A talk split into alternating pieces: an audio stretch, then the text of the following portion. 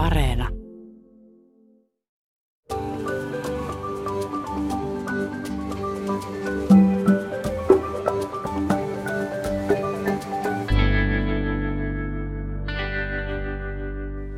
Saamelaisten kansallispäivän tunnelmissa mä oon miettinyt, että vaikka olen tuolta Lapin porteilta pohjoisesta kotoisin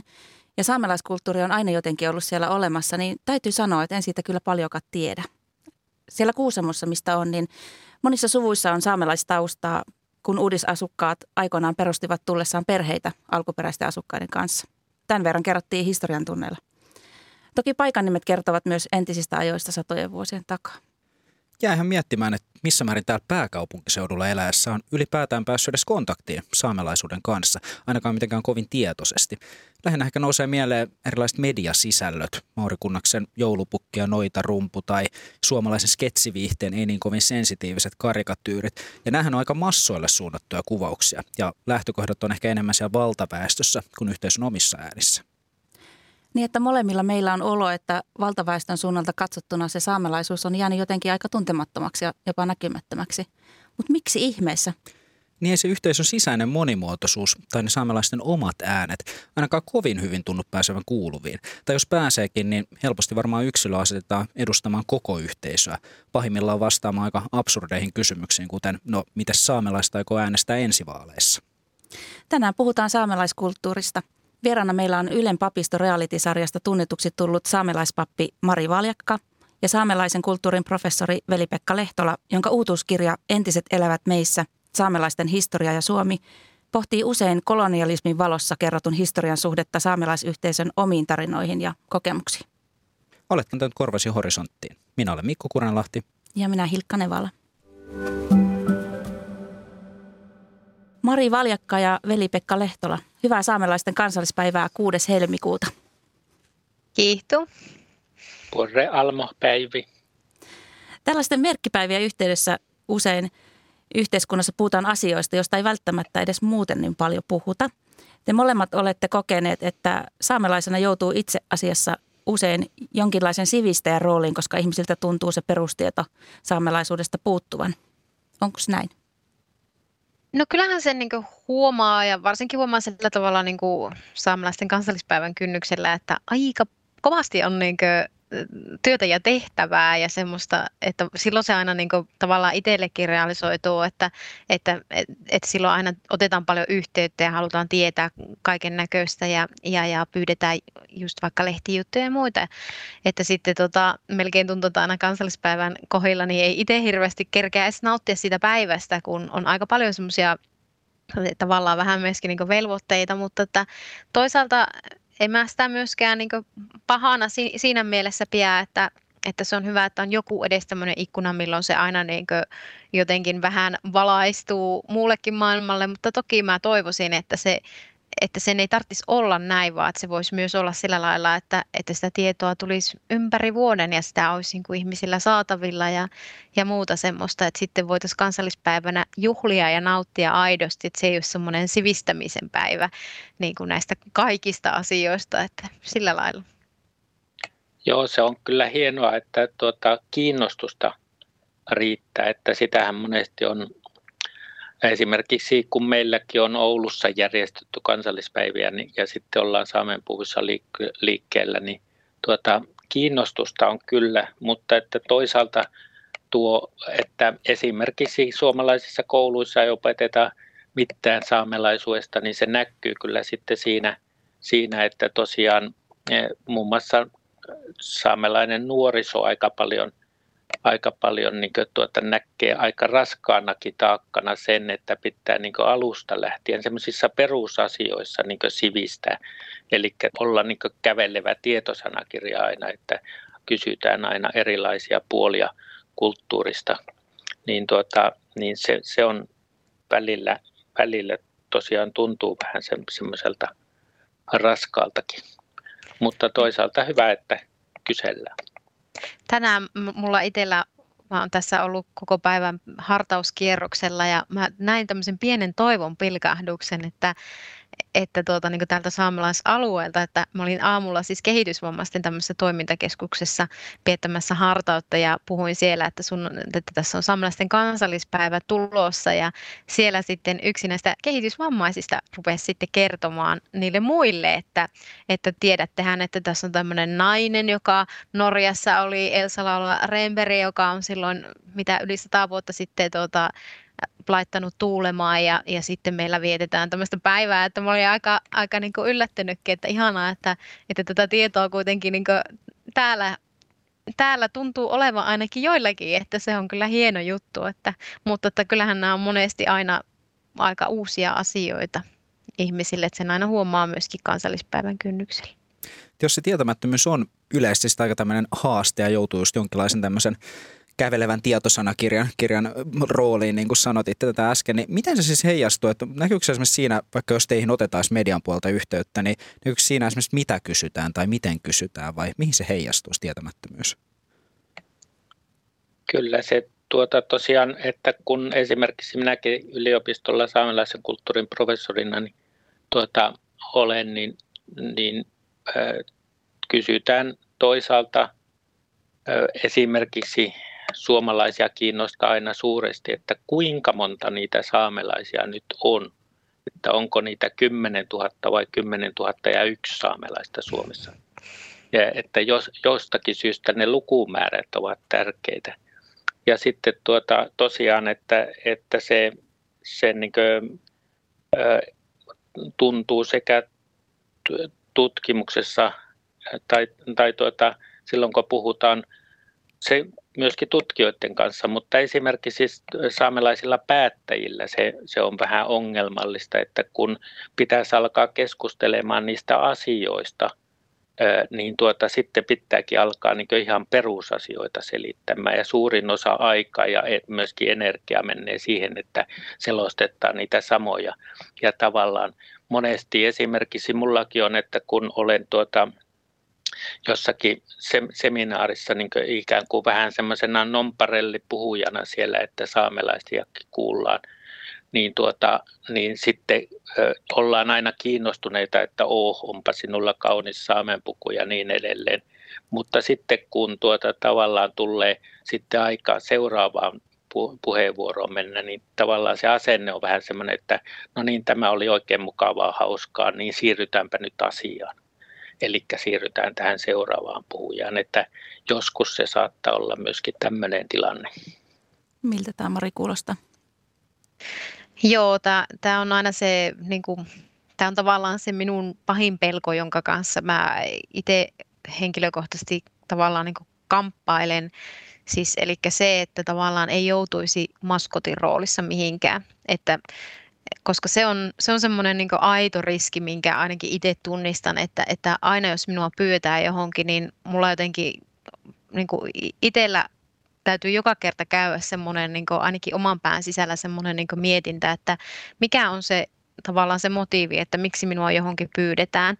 Halutaanko sillä niin kuin, ö, oikeasti saada tietoa, halutaanko mulle antaa oikeasti tilaa puhua, halutaanko saamelaisasioille antaa oikeasti tilaa vai halutaanko näyttää, että on näennäisesti huomioitu ikään kuin saamelaiset ja saadaan niin kuin raksi boksiin sillä, että, että tuota, jotenkin niin kuin on, tulee, saapuu paikalle ja on hiljaa tai muuta semmoista, että, että se on vähän semmoinen niin ongelma, mitä, mitä kyllä niin kohtaa ja tuolla maailma, maailmallakin kun liikkuu, niin muutkin alkuperäiskansat on niin kuin, äh, ihan tässä samassa veneessä saamelaisten kanssa, että, että hirveän mielellään pyydetään alkuperäiskansan paikalle moninkin tilaisuuksiin niin kuin ikään kuin semmoista piettämään jotakin kulttuuri-iltaa, mutta ei välttämättä sitten niihin pöytiin, jossa vaikka tehdään aidosti niin kuin päätöksiä tai sitten varsinkaan semmoisia päätöksiä, jotka vielä koskee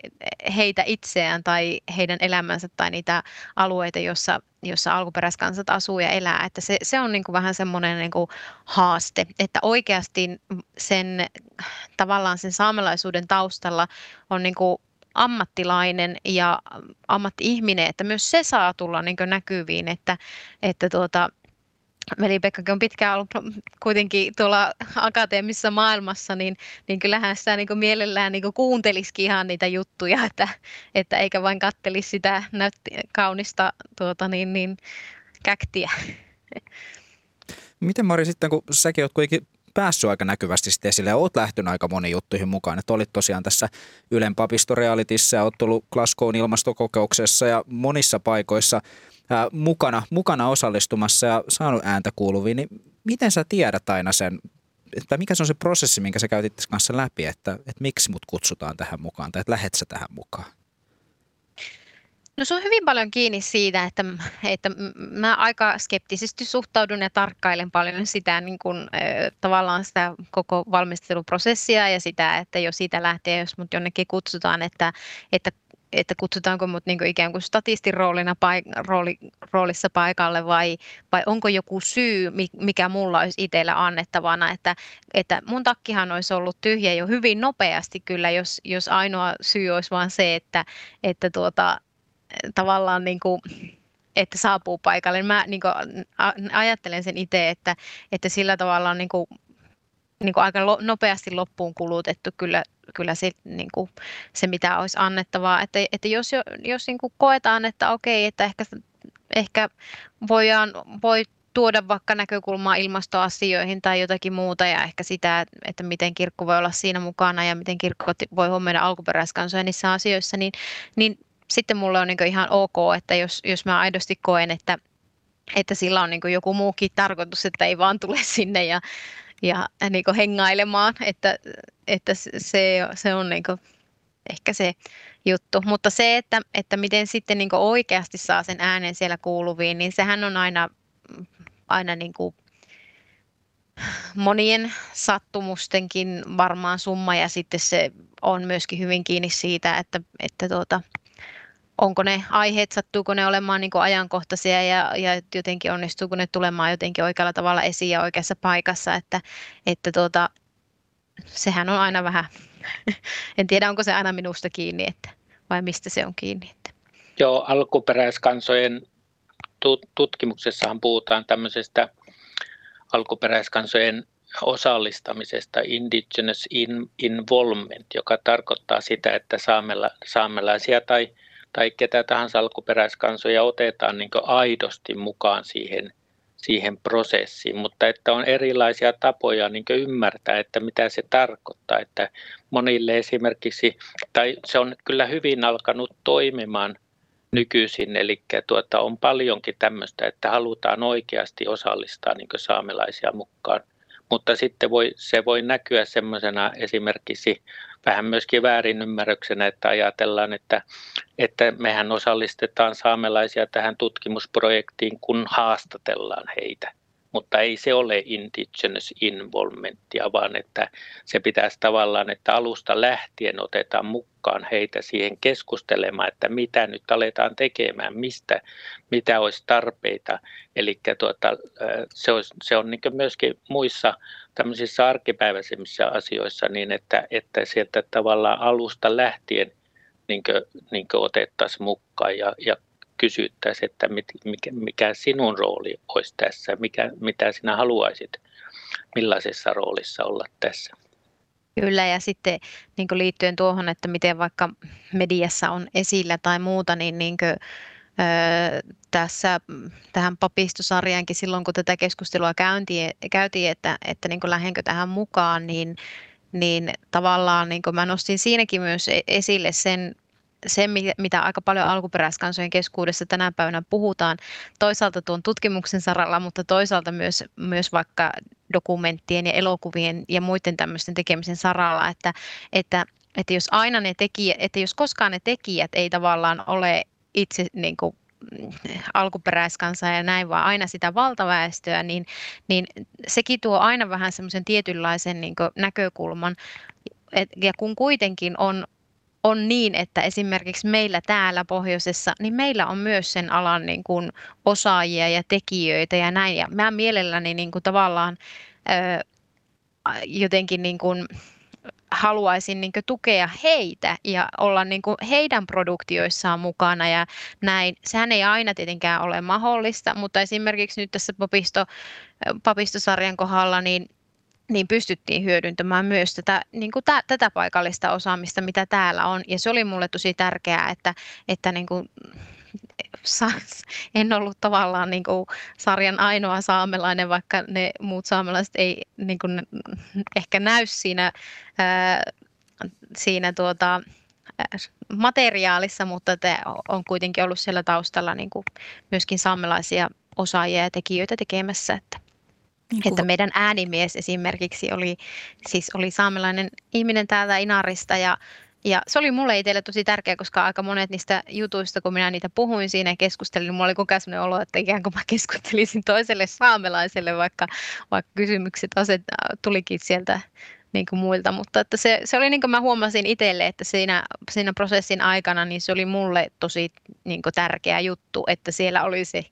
se tuota, äänimies Pekka, joka jotenkin jakoi sen tavallaan sen maailman, että sitä kulttuuria ei tarvinnut niin tavallaan selittää niin kuin hänelle ikään kuin siinä, että se oli niin kuin hieno juttu. Mutta sitä niin kuin toivoisi enemmänkin. Tota, Veli-Pekka Lehtola, sä oot siis kirjoittanut tämmöisen kirjan, joka kohta puoli ilmestyy. Entiset elävät meissä. Puhut siellä, että, että valloilla on tämmöinen ehkä enemmänkin valtaväestön ehdoilla rakennettu ja yksinkertaistettu kuva saamelaisuudesta, jota kerrotaan erityisesti kolonialismin valossa. Niin minkälainen kuva tämä on? Mitä sä tarkoitat tällä? Joo, se kirjan lähtökohta on se, että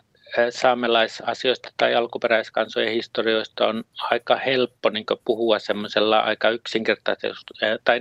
ne oikeastaan houkuttelevat semmoisiin yksinkertaistettuihin tulkintoihin. Eli tuota, helposti niin mennään pelkästään siihen, että saamelaisia on poljettu alas ja, ja tuota, kolonialismia kaikki tyyni tai sitten toinen no, ääripää tietenkin se, että ei siellä mitään ole koskaan huonoa ollut. Niin tuota, minä yritän sitä tavallaan vähän monisyisempää kuvaa siitä rakentaa, että, että paitsi että se keskustelu esimerkiksi saamelaisia koskevasta kolonialismista on paikallaan, koska tuota, siellä on monenlaista, monenlaista huonoa ö, kehitystä tapahtunut, niin tuota, toisaalta ei pitäisi pelkästään keskustella kolonialismin valossa siitä, koska se tavallaan siinä se saamelaisten ikään kuin toimija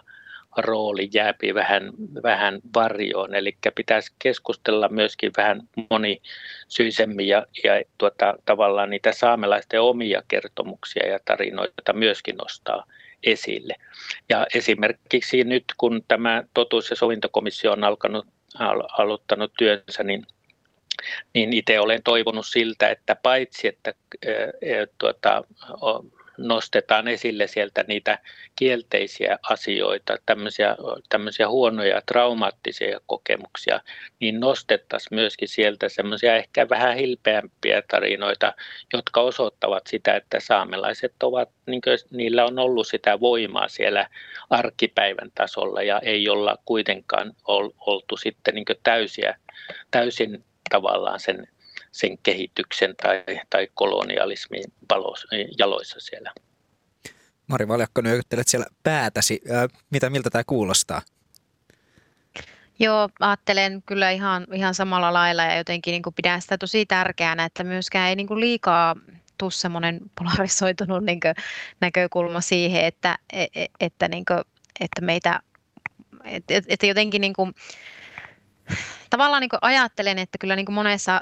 monessa mielessä niin me ollaan oltu niin varmastikin niin haavoittuvassa asemassa ja näin, mutta, mutta mulle on niin tosi tärkeää myös se, että meidät nähdään myös semmoisina jotenkin niin kuin se, se hyvä ja se potentiaali ja kaikkea, että, että, että koska sekin on hyvin semmoista, että tavallaan, että tuodaan myös esille sitä, että, että me ei olla vain niitä objekteja, vaan että myös meillä on niin paljon hienoja tarinoita ja paljon niitä semmoisia niin voisiko sanoa, että myös menestyksen teologia tavallaan niin meidän omissa pienissä historioissamme ja elämässämme, että vaikka se kokonaisuus olisikin tosi brutaalia ja semmoinen niin ikävä, niin, niin nimenomaan ne pienetkin tarinat sa, saisi tulla kuulluksi, että on, sehän on tärkeää niin sen tulevaisuuden ja toivon kannalta. Koska tämä on semmoinen asia, joka tuota, e, jos ajattelee saamelaisia nuoria, niin heillähän tämä on hyvin tämmöinen, tämmöinen saattaa olla hyvinkin herkkä asia, että, että jos kerrotaan pelkästään niitä kielteisiä tarinoita, niin A syntyy ahdistusta, sitten syntyy ahdistusta myöskin siitä, että miksi me ei olla kyetty tekemään mitään mm. ja tavallaan, että siinä ei tule sitä voimaantumisen tunnetta, mutta että jos nostetaan sitten taas niitä pärjäämisen tarinoita sieltä, niin kuin monet monet saamelaiset itse, joku vanhempi polvi, kun se kertoo niistä menneisyyden tapahtumista, niin ne on kuitenkin semmoisia pärjäämisen tarinoita, niin, niin tavallaan siinä se nuorikin saa ikään kuin sitä, että, että ollaan sitä sentään osattu ja ollaan tuota, pystytty, pystytty selviytymään. Että se, se tosiaan tavallaan, kun saamelaisten menneisyydestä puhutaan, niin niin justiin siinä on hyvin monenlaisia tekijöitä, jos ajattelee vaikka, no ajattelen itseänikin silloin nuorena, niin toisaalta siellä oli se, nämä yleiset puhettavat, että justiin tämmöiset kolonialismi, joissa isoilla käsitteillä puhutaan saamelaisten historiasta. Sitten olivat tuota, tavallaan ne minun omat kokemukset, jotka oli ehkä näihin isoihin käsitteisiin verrattuna aika pieniä. Jotenkin tuntuu, että en, nämähän on mitättömiä nämä minun kokemukset. Ja sitten kolmas oli se vanhem, vanhemman sukupolven tarinat, joissa tosiaan tavallaan se niin humoristisesti, ironisestikin kerrottiin kyllä niistä kipeistä asioista paljonkin, mutta sillä lailla, että niin ironisesti ja tai sitten, että, että kyllä me, tuota, meillä kuitenkin me pystyttiin se, se asia niin tuota, käsittelemään. Niin näiden yhdistäminen oli, oli tuota, silloin nuorena niin, niin kova homma. Ja tuossa tuossa äh, kirjassa minä yritän tavallaan sitten sitä, että mi, miten minä itse olen sitten vuosikymmenten mukana niin oppinut sitä ymmärtämään. Sä Veli-Pekka Lehtola kirjassa käytät näistä saamelaisyhteisön omista äänistä käsitettä meidän historiat. Pystyisit sä antaa jonkun esimerkin meidän historioista, että minkälaisia nämä esimerkiksi voi olla? Minkälaisia tarinoita sieltä kuulee? No joo, tuota, minä sillä meidän historioilla tarkoitan tosiaan sitä, että mitä niin kuin, tavallaan nämä arkipäivän tarinat ovat siitä. Minä, mulla on siinä esimerkkinä minun Maarit täti, joka, oli, joka minulle tavalla opetti sen, että mi, mitä se, kun puhutaan, kulttuurihistoria puhu, puhuvat tämmöisellä käsitteellä kuin menneisyys elää meissä. Ja tuota, minäkin käytän tuossa entiset elävät meissä, vai miten se minun kirjan nimi menikään, niin, tota, niin, niin että mi, mitä se tarkoittaa. Minä opin sen sitten Maaritista, koska hänellä se tavallaan koko ajan oli se menneisyys mukana siinä nykypäivässä. Eli, eli tuota, kun, kun tuota, ajettiin, oltiin ajamassa esimerkiksi pitempää matkaa hänen kotiseullaan autolla, niin, niin ne paikat ja vaihtuvat paikat ja ympäristö koko ajan nosti esille – niitä menneisyyden kokemuksia, joita hän sitten toi, toi siihen nykypäivään. Ja, eli ne menneet sukupolvet ja, ja kokemukset risteävät nykypäivän kanssa, niin sitä, sitä minä siihen tähtään sillä, sillä tuota, käsitellä meidän historiat. Ja tuota, tosiaan niitä oli sitten, kun esimerkiksi se minun täti kertoi sota-ajasta tai, tai evakkomatkasta, joka oli silloin Lapin sodan aikana – tehtiin Pohjanmaalle, niin, tuota, niin siinä tuli hyvinkin, se, ne oli niin kuin, tuota, tavallaan se oli vähän semmoinen novellimainen tapa hänellä kertoa siitä, siitä, että se oli toisaalta humoristinen kuvaus niistä tapahtumista, mutta siellä oli sitten myöskin näitä synkkiä tapauksia, kun hänen ty- tyttärensä esimerkiksi kuoli evakkomatkan aikana – mutta että kuitenkin ne oli semmoisia selviytymistarinoita, pärjäämistarinoita, eli, eli tuota, tosiaan sieltä nousi se, se niin kuin, että kyllä meillä on pärjätty positiivista toivon sanomaa siis myös tarvitaan. Tarvitaan, se on tärkeä, tärkeä tuoda mukaan, mutta samalla täytyy tiedostaa myös tämä vaikea menneisyys, joka on myös osa saamelaisten historiaa. Ja nythän tämä nousi esille myös, kun tammikuussa 2022 Oulun piispa Jukka Keskitalon johtama delegaatio kävi Vatikaanissa tapaamassa Paavi Franciskusta. Ja Mari Valjakka olit mukana siellä ja siellä Paaviin siis vedottiin, että kristillisten kirkkojen on syytä pyytää anteeksi saamelaisilta. Kerrotko vähän Mari, minkälaisia tuntemuksia tämä matka suhu jätti? No kaiken kaikkiaan niin matka oli kyllä niin kuin hyvinkin semmoinen vaikuttava, vaikuttava kokemus jotenkin olla siellä ja sitten niin kuin, kyllähän se niin kuin, tälleen niin kuin ekumenien kannaltakin jotenkin niin kuin tuntui aika, aika mahtavalta olla siellä nimenomaan tavallaan siellä niin kuin, siellä paikassa, missä, missä kuitenkin se paavi on ja näin, niin että, että siellä jotenkin se kaikki oli hirveän konkreettista siellä olla ja näin. Mutta sitten samaan aikaan, niin et vaikka niin kuin, meillä siis oli, oli jotenkin tavallaan se meidän sanoma siinä oli se, että Paavi Franciscushan on tuonut esiin paljon niin kuin alkuperäiskansojen asioita muun muassa. Hän on äh, puhunut, niin kuin, hänellä on tämmöinen Gerida Amazona, Amazonia tota, ää, minkä hän on julkaissut, missä hän niin kuin nimenomaan vetoaa siihen, että, että meidän pitäisi niin jotenkin niin kuin huolehtia siitä alkuperäiskansojen kulttuurista ja, ja, ja niin kuin heidän niin kuin elinympäristöstään näin. Ja, ja sitten jotenkin hänellä on niin kuin se unelma siitä, että, että kirkolla olisi enemmän niin kuin alkuperäiskansojen kasvoja. Ja, ja, ja Oulun piispa niin kuin liittyy tähän Paavin niin kuin Paavin ajatuksiin tässä ja sitten niin kuin toi esille sen, että myöskin, että, että mikä tämä meidän konteksti on täällä, että meillä on just alkanut totuus- ja sovintoprosessi ja, ja, tota, ja sitten, että, että hänkin niin kuin jakaa tämän, tämän unelman ja sitten myöskin viittasi siihen, että, että, että kirkolla on, niin kuin meidän kirkolla toisaalta on paikkapaikoin niin kuin haastava historia oman alkuperäiskansansa kanssa niin kuin meidän kotimaassa ja että, ja että tiedämme myöskin, että, että niin kuin tavallaan tätä anteeksi pyynnön tematiikkaa on tullut myös vaikka Kanadan alkuperäiskansan suunnalta sitten katolista kirkkoa kohti ja nimenomaan niin kuin Paavia kohti, niin niin, niin tuota, että, että tavallaan no, nostaa esiin sitä kysymystä, että miten tässä eteenpäin. Ja, ja, ja niin kuin siinä Paavikin totesi, että nämä on niin kuin tosi vaikeita asioita, ja nämähän on. Nämä on todella ajankohtaisia, mutta todella niin kuin haastavia ja ei, ei mitään kaunista. Niin, niin tuota, mutta kuitenkin, että on niin kuin toivoa ja, että, ja tavallaan sitä korosti sitä yhdessä kulkemista ja sitä, että vaikka paimenten pitää niin kuin olla konkreettisia, niin, niin pitää myös olla tämän kaltaisia unelmia, että semmoinen paimen, joka lakkaa tavallaan unelmoimasta, niin tota, siltä puuttuu jotain. Ja, ja tavallaan niin itse näen, että nyt ei kuitenkaan puhuta semmoisesta unelmoinnista ja haaveilusta, vaan että puhutaan myöskin hyvin niin konkreettisista asioista ja ajankohtaisista asioista, jotka, jotka niin myöskin konkretisoituvat. Ää, kun me tultiin takaisin sieltä, niin seuraavalla viikolla taas sitten löytyi näitä, näitä alkuperäiskansoihin kuuluvien lasten ja, niin kuin, hautoja sieltä tuota, taas Kanadasta ja, ja niitä löytynyt, epäillään löytyneen 93 lisää ja niitähän on viime kesänä löytynyt valtavasti, niin tietyllä tavalla niin kuin, ää, vähän ristiriitaiset ajatukset. Siellä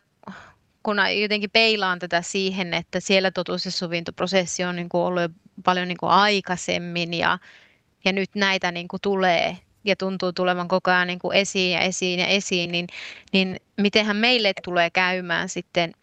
kun me, tämän niin kuin meidän prosessin kanssa, että, että, tuota, että loppuuko tämä niin kuin ikinä ja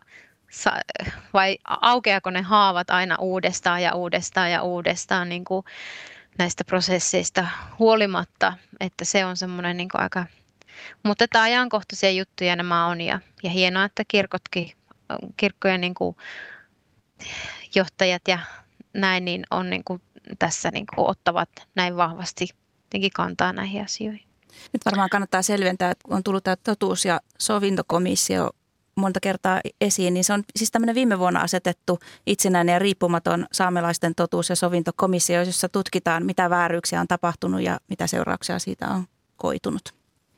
Joo, tuosta vielä, tuosta, se oli hienoa, että Paavi Fransiskuksen tykönä päästiin vierailemaan, koska hän on niin miljoonien alkuperäiskansan jäsenten paimen. Se oli hienoa kuulla sitten matkasta. Tuosta Kanadan tapauksesta, niin siitähän on myöskin keskusteltu, että jotkut ovat sanoneet,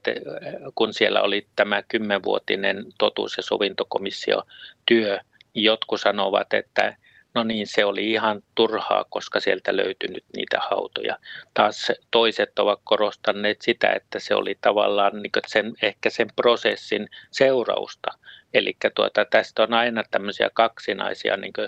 tulkintoja ja sitten kun mennään esimerkiksi tähän totuus- ja sovintokomissiotyöhön, yleensä sovinto politiikkaan, niin tuota, siitä on myöskin hyvin, hyvin tuota, kaksinaiset ne, ne tunnelmat aina, että, että on niin jatkuvasti niitä, tai on niitä, jotka sanovat, että ei siitä ole mitään hyötyä niin tuota, pyydellä anteeksi ja, ja mikä oikeus niin on mennä menneisyyden ihmisiä syyttelemään tällä, lailla. Ja toiset taas ovat sitä, että, että näin juuri, että tämä tarjoaa tavallaan semmoisen sovi, sovinnon tien, josta voidaan sitten lähteä taas rakentamaan jotakin uutta. Että, että tosiaan esimerkiksi jos ajattelee Suomessa, Suomessa kirkon roolia, niin 2012 Sam, piispa Samuel Salmi pyysi saamelaisilta anteeksi niin tavallaan tuomiokapitulin edustajana sitä, mitä kirkko on tehnyt. Ja nyt taas uusi piispa Jukka Keskitalo on, on tuota, niin ajaa semmoista, että kokonaiskirkko, eli Suomen kirkko, niin kirkolliskokouksessa niin tavallaan yhteisellä päätöksellä tehtäisiin. Että tässä oli, piispa Samuelilla oli niin henkilökohtainen tavallaan semmoinen avaus se. Hän, halusi, hän ikään kuin asetti oman auktoriteettinsa ja henkilönsä siihen. Se oli, se oli tuota, tapa niin ikään kuin avata se keskustelu. Ja sitten toinen tapa taas on sitten, että, että lähdetään niin tavallaan sen instituution niin virallisen hyväksymisen kautta. Ja minä pidän molempia niin hyvinä, mutta, mutta koskaan näissä ei voi tavallaan tietää, että, että onko tämä nyt oikein tehty vai ei. Esimerkiksi piispa Samuel niin ei voinut tietää, että mitä tästä seuraa, mutta että hän otti sen niin tavallaan sen vastuun ja samalla lailla olisi, tuota, että kokonaiskirkko ottaisi sen vastuun. Joo. Joo, itse asiassa tänään kun me tätä, tätä nyt keskustellaan ja nautetaan, niin tänään tulee tasan kymmenen vuotta tästä Pispa Samuel Salmen anteeksi pyynnöstä ja, ja on tänään viimeksi sitä hänen puhetta tässä sitten niin kertailuja lukenut ja niin minun oma kokemus tässä omassa työssä on ollut se, että vaikka siihen, silloin kun hän on pyy, tämä anteeksi pyynnön esittänyt, että sitä, silloin ei ole vielä tämmöistä totuus- ja sovintoprosessia ikään kuin ollut käynnissä tai näin, että, että, se, että hän on ollut aika, niin kuin tehnyt tavallaan aika uraan, uraa uurtavan teon siinä, niin, niin mulle se on niin jotenkin tätä virkaa hoitaessa ollut hirveän tärkeä asia, se anteeksi pyyntö. Ja se on niin jotenkin ollut semmoinen, että, että mulla on niin koko ajan ollut semmoinen jo, että mä oon pystynyt suuntaamaan katsetta myös eteenpäin. Ja mä oon nähnyt myöskin, että sen jälkeen on tapahtunut jo paljon hyviä asioita niin kirkon kentällä. Ää, toki se työ vielä jatkuu ja se on vähän semmoista työtä, että, että sitä niin kuin, jos et sinä pidä sitä koko ajan esille ja, ja näin, niin se äkkiä helposti unohtuu, mutta tuota, mutta että niin kuin paljon hyvää on ja silloin jo niin kuin tämän Samuel Salmen anteeksi pyynnön myötä, niin, niin näen kyllä, että monia ovia on myös avautunut, että, että saamelaistyössä työhön on niin alettu panostamaan sillä lailla, että viime vuonnakin meillä koulutettiin po, niin kuin pohjoisen työntekijöitä siihen, että heille annettiin kielikoulutusta ja tämmöistä, että ne on pieniä askelia, mutta että niin kuin oikea tietä kohti ja, ja nyt sitten kun Piispa Keskitalo vielä tuolla sitten puhuu tästä, niin mä ajattelen, että on niin kuin, että tässä nyt sitten lähdetään eteenpäin ja suunnataan eteenpäin ja on hyvä, että sitä niin kuin että se prosessi niin jatkuu ja se ymmärretään ylipäätäänkin tämmöiset sovintoprosessit, että ne on prosesseja. Että vaikka se anteeksi pyyntö olisi, niin se ei tavallaan niin kuin, se työ ei niin lopu siihen, vaan siitä niin alkaa jotakin uutta. Ja se on mun mielestä niin tärkeä näkökulma ja ajattelen, että siellä Kanadassakin varmaan niin paljon niin tästä myöskin kyse, että, että miten tästä eteenpäin. Että sehän se iso kysymys on. Mä haluan Mari sulta kysyä, kun sä kuitenkin menit sinne Vatikaaniin ja Paavilloon ja veit mennessäsi sinne saamen kielelle käännetyn raamatun, niin minkälaisia tunteita se sinussa herätti? Muistele niin. no, kyllähän se minus, niinku mulle se oli semmoinen niinku tietynlainen niinku hieno hetki siinä mielessä, että, että että koska mä näen myöskin, että koska mä oon aika paljon alkuperäiskansojen kanssa tekemissä ympäri maailman, niin mä myöskin tiedän semmoisen pienen problematiikan, mikä on usein liittynyt myöskin niin kuin raamatun kääntämiseen ja sen viemiseen vaikka alkuperäiskansoille ja näin. Ja nyt meillä on raamattu, jonka on kääntänyt saamelaiset ihmiset valtion rajojen niin kuin yli ikään kuin, niin kuin tämmöisenä pohjoismaisena yhteistyönä. Että se ei ole käännetty saamelaisille, että sitä ei ole niin tullut joku, joku valtaväestön edustaja kääntänyt ja kertonut, miten tämä tehdään, vaan että meillä on sitä osaamista ja sitä on niin hyödynnetty ja sit, sitä on niin todellakin tehty ja se on niin kansasta itsestään niin löytynyt myöskin se tahto ja taito siihen, että se raamattu on saatu käännettyä pitkään siihen meni, mutta nyt se on valmis ja minusta se oli niin jotenkin aivan ihana vie semmoinen lahja. Tietenkään niin pelkästään meidän avulla tuommoiset asiat ei onnistu, että, että ollaan kuitenkin pieni vähemmistö kansa ja näin, niin tuota, kyllä siinä niin paljon tarvitaan tukea, mutta jotenkin mulle semmoinen, tuo oli vähän niin kuin semmoinen voimauttava kokemus myöskin, että, että saa, saadaan niin näyttää, että, että kyllä me pystytään. Eli Pekka Lehtola. Tässähän palataan oikeastaan siihen, mistä tuossa alussa puhuttiin siihen tematiikkaan, eli tuota, tosiaan siihen, että saamelaiset on niin tavallaan joutunut, tai että monesti tuntevat, että, että ikään kuin se suhde esimerkiksi suomalaisiin, että suomalaiset koko ajan niin tuota määrittelevät sen, että mistä puhutaan, millä lailla puhutaan, niin tuo on aika hieno nimenomaan tämä, tämä tuota, että saamelaiset itse niin kuin ikään kuin saavat määritellä sitä. Ja siitähän tässä oikeastaan on totuus- ja sovintokomissiossakin kyse, eli tuota, kun siinä on se totuussana, niin se ei viittaa niin objektiin tämmöiseen puolu, niin kuin, yleiseen totuuteen, vaan se viittaa siihen, että, että ikään kuin saamelaisia kerrankin kuunneltaisiin niin ilman, että keskeytetään jatkuvasti tai epäillään sitä kertomusta tai muuta, vaan että se, se idea on justiin se, että saamelaiset itse saavat vapaasti kertoa niistä sekä niistä huonoista kokemuksista että hyvistä kokemuksista. Ja vasta sitten, kun tuota tavallaan on kunnolla kuultu,